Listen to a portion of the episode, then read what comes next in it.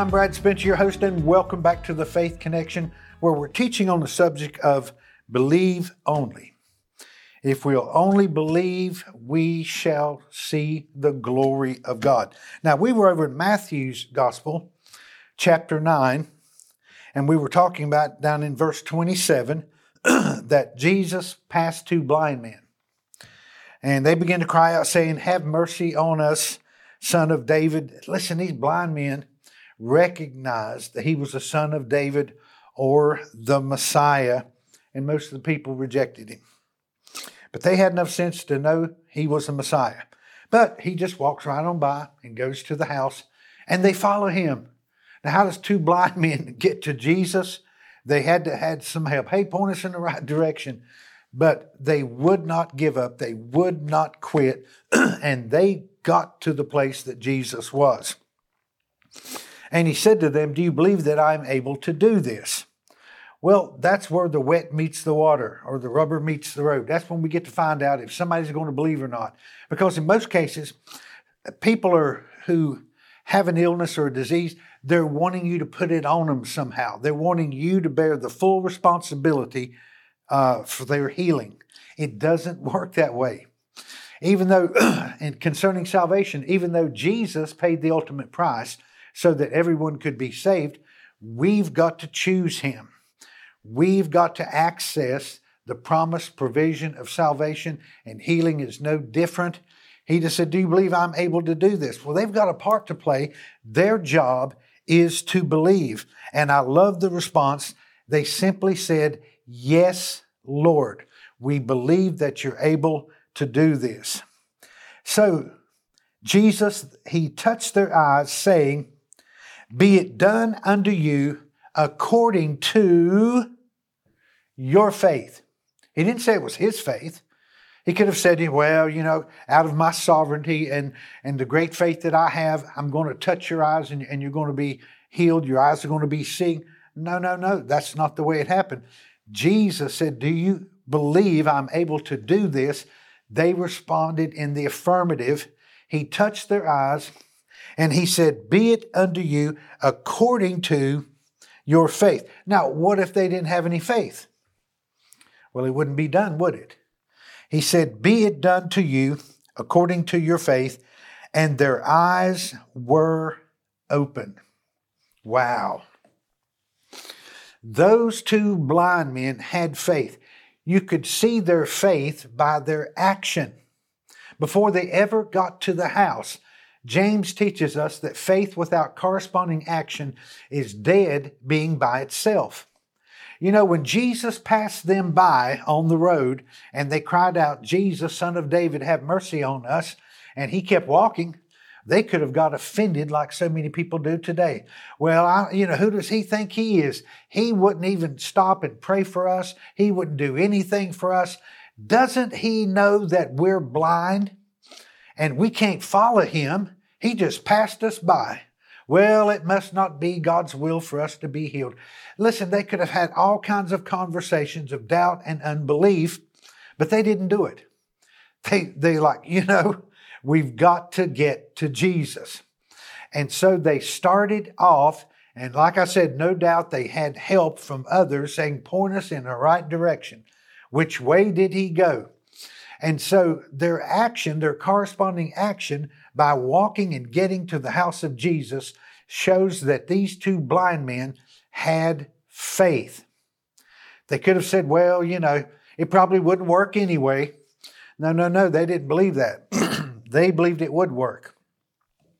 And Jesus said, it's going, he said, be it done, but basically what he's saying, it's going to be done according to your faith. Had they not shown up at the house of Jesus with faith, they would have left as blind as they had ever been. But they didn't. The Bible said, and their eyes were open. And Jesus sternly warned them, saying, See here, let no one know about this. but when they went out and spread the news about him in all the land, and all that land, and as they were going out, behold, a dumb man demon possessed was brought to him. And after the demon was cast out, the dumb man spoke. And the multitudes marveled, saying, Nothing like this was ever seen in Israel. But the Pharisees were saying, He cast out demons by the ruler of demons. And Jesus was going about all the cities and villages, teaching in their synagogues and proclaiming the gospel of the kingdom. Well, why was he doing so much teaching? Because there was so much ignorance. Listen, the enemy, if, if he were putting diseases on people and then he were relieving them of those symptoms, he would be working against his own kingdom. It's kind of like, you know, people said concerning the miracles and healings of Jesus that God had put the, the sickness and disease on them and Jesus was healing them. Well, if that were the case, Jesus would be working against the will of his Father. He'd be working against his own kingdom. No, listen, the Pharisees are always wrong. The religious leaders are always wrong. They said, well, he's casting out demons because of Beelzebub, the Lord of demons. He's given him this ability. No, it doesn't work that way. Jesus went about doing good, or Acts 10:38, how God anointed Jesus of Nazareth with the Holy Ghost and power, who went about doing good and healing all, excuse me, that were oppressed of the devil. It didn't say that they, they were oppressed of God, they were oppressed of the devil. And Jesus was merely going about and doing good. Thank God he was. But let's continue reading here. Proclaiming the gospel of the kingdom and healing every kind, I love this, every kind of sickness and every kind of disease. Jesus was going about healing every kind of sickness and every kind of disease. And guess what? He's still going about doing good and healing all through the body of Christ. And thank God for it. Well, what's he doing? He's healing every kind of sickness, every kind of disease. Now, the Greek word for sickness here is uh, asthenia, and it means a minor condition. You know, things that they're not going to kill you, you're not going to die from them. They're sicknesses, and you can get over them. But he was healing them. But he was also healing those with diseases, the Greek word nosis, meaning terminal conditions. So Jesus was going about proclaiming the gospel of the kingdom, and he was healing every kind of infirmity, things that won't kill you, minor conditions, all the way up to the major conditions, the diseases.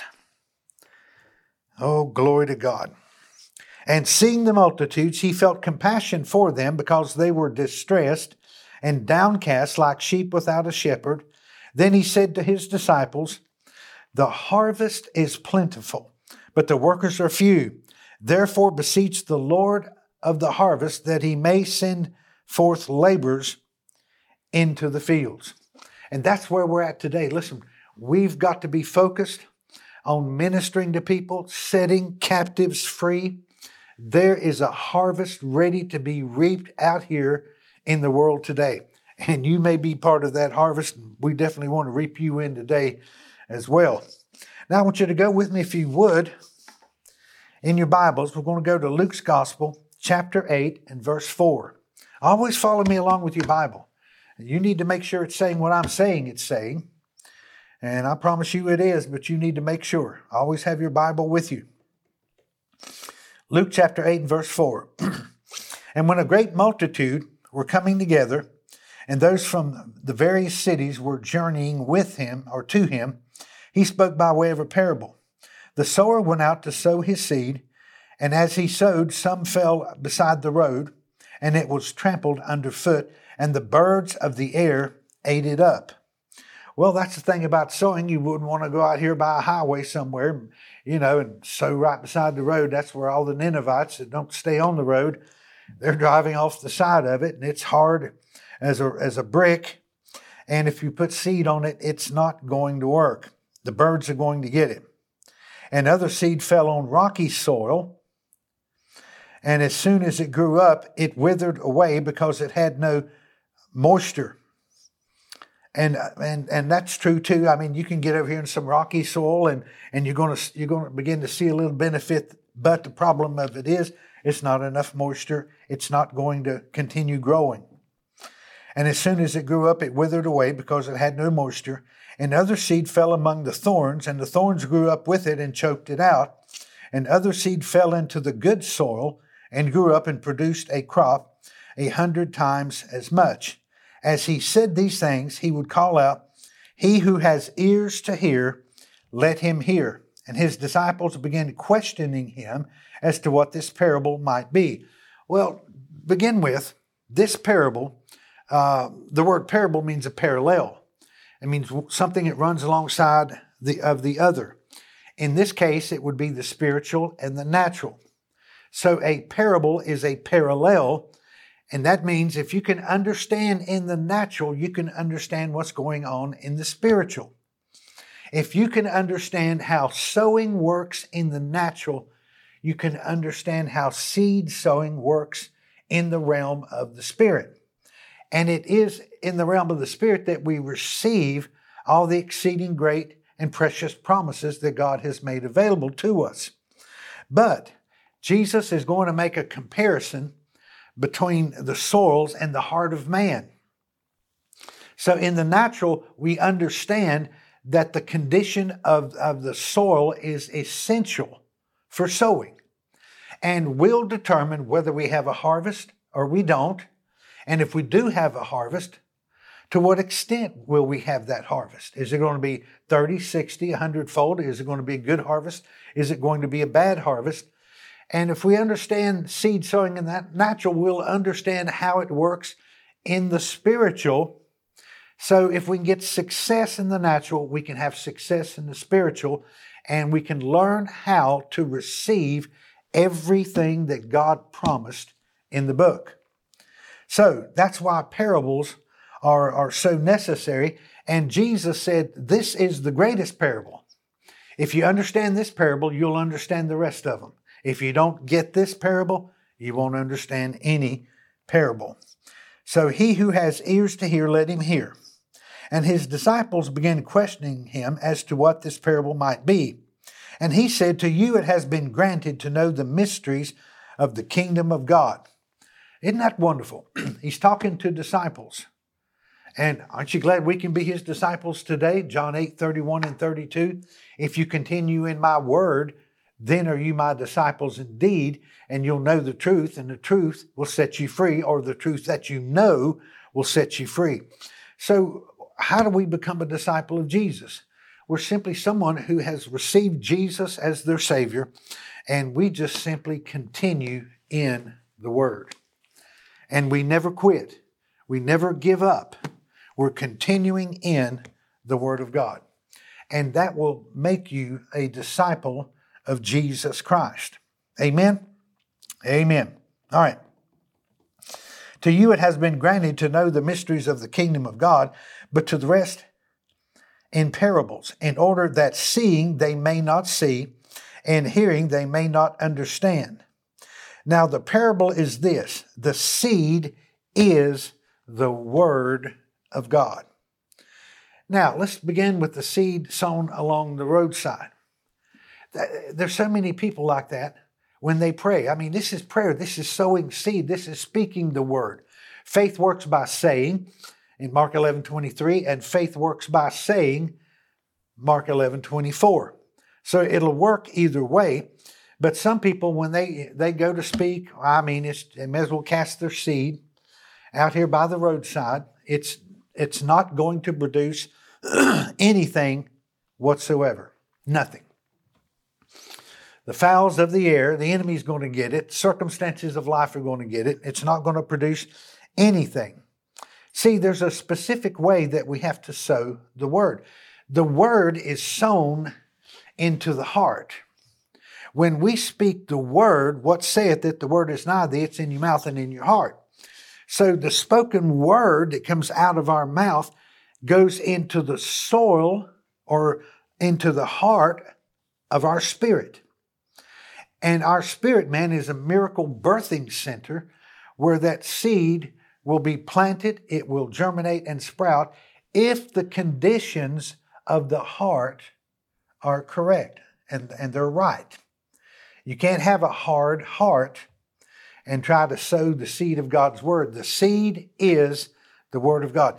He's not, he, he's not giving a lesson on farming here. He's not giving a lesson on, on sowing the back 40.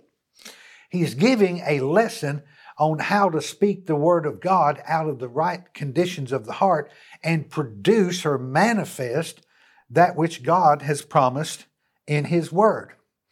But what he's doing is he's he's leaning on their understanding of how seed sowing works in the natural. Every farmer understands that the condition of the soil is paramount to the harvest. So we got to make sure that our hearts are right.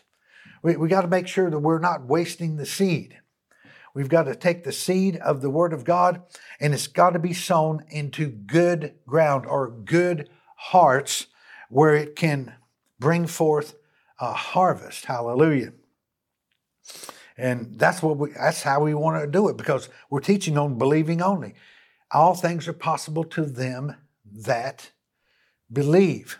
The reciprocal to that is nothing is possible is possible to them that don't believe. And there's so many in the body of Christ not getting their prayers answered, not entering into the promised provision of God simply because they're praying amiss. James teaches that teaches that we ought not to pray amiss, but have an effective prayer. The fervent, effective prayer of a righteous man availeth much. And again, the, the recipient to that is, a reciprocal to that is, the ineffective prayer of a righteous man availeth absolutely nothing. And we certainly don't want to fall into that category. And before our time runs out here on the Faith Connection, we'll pause with the teaching, but I want to minister to some of you that are dealing with sicknesses and diseases. You have minor conditions, you may have major conditions, but I want to speak the word. Here we're going to sow the seed of God's word. I'm going to speak it in your life, and if you'll believe to receive it, something is going to happen to you. So, right now, Father God, in the name of Jesus, I speak forth your miracle healing power into the lives of those that are watching the faith connection, where they may have minor to major conditions, and it makes no difference what those conditions are. But I speak that your miracle healing power right now flows into their bodies from the top of their heads to the soles of their feet and drives out all infirmity in the strong name of Jesus. And I thank you that that miracle healing power will not stop until they are completely made whole. Father, some will receive instantaneously. They'll, they'll receive a miracle. Others, it'll begin a recovery, a speedily recovery that will take place in their physical body, and it will not stop until they are completely 100% made whole. And I thank you for it, Father, and I give you praise in the glorious name of Jesus Christ. Amen.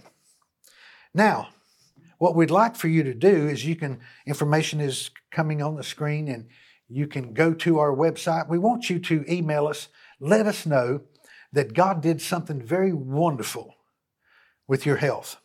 Those of you that receive miracles, let us know. He, you know, we just recently had a testimony of a lady, God opened her eyes.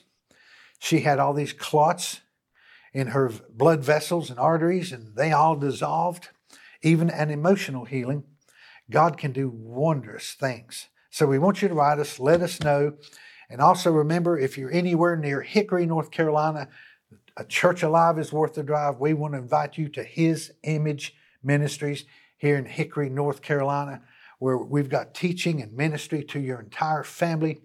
And it will certainly, absolutely be a blessing in your life. We're going to teach you how to live by faith walk by faith and not by sight.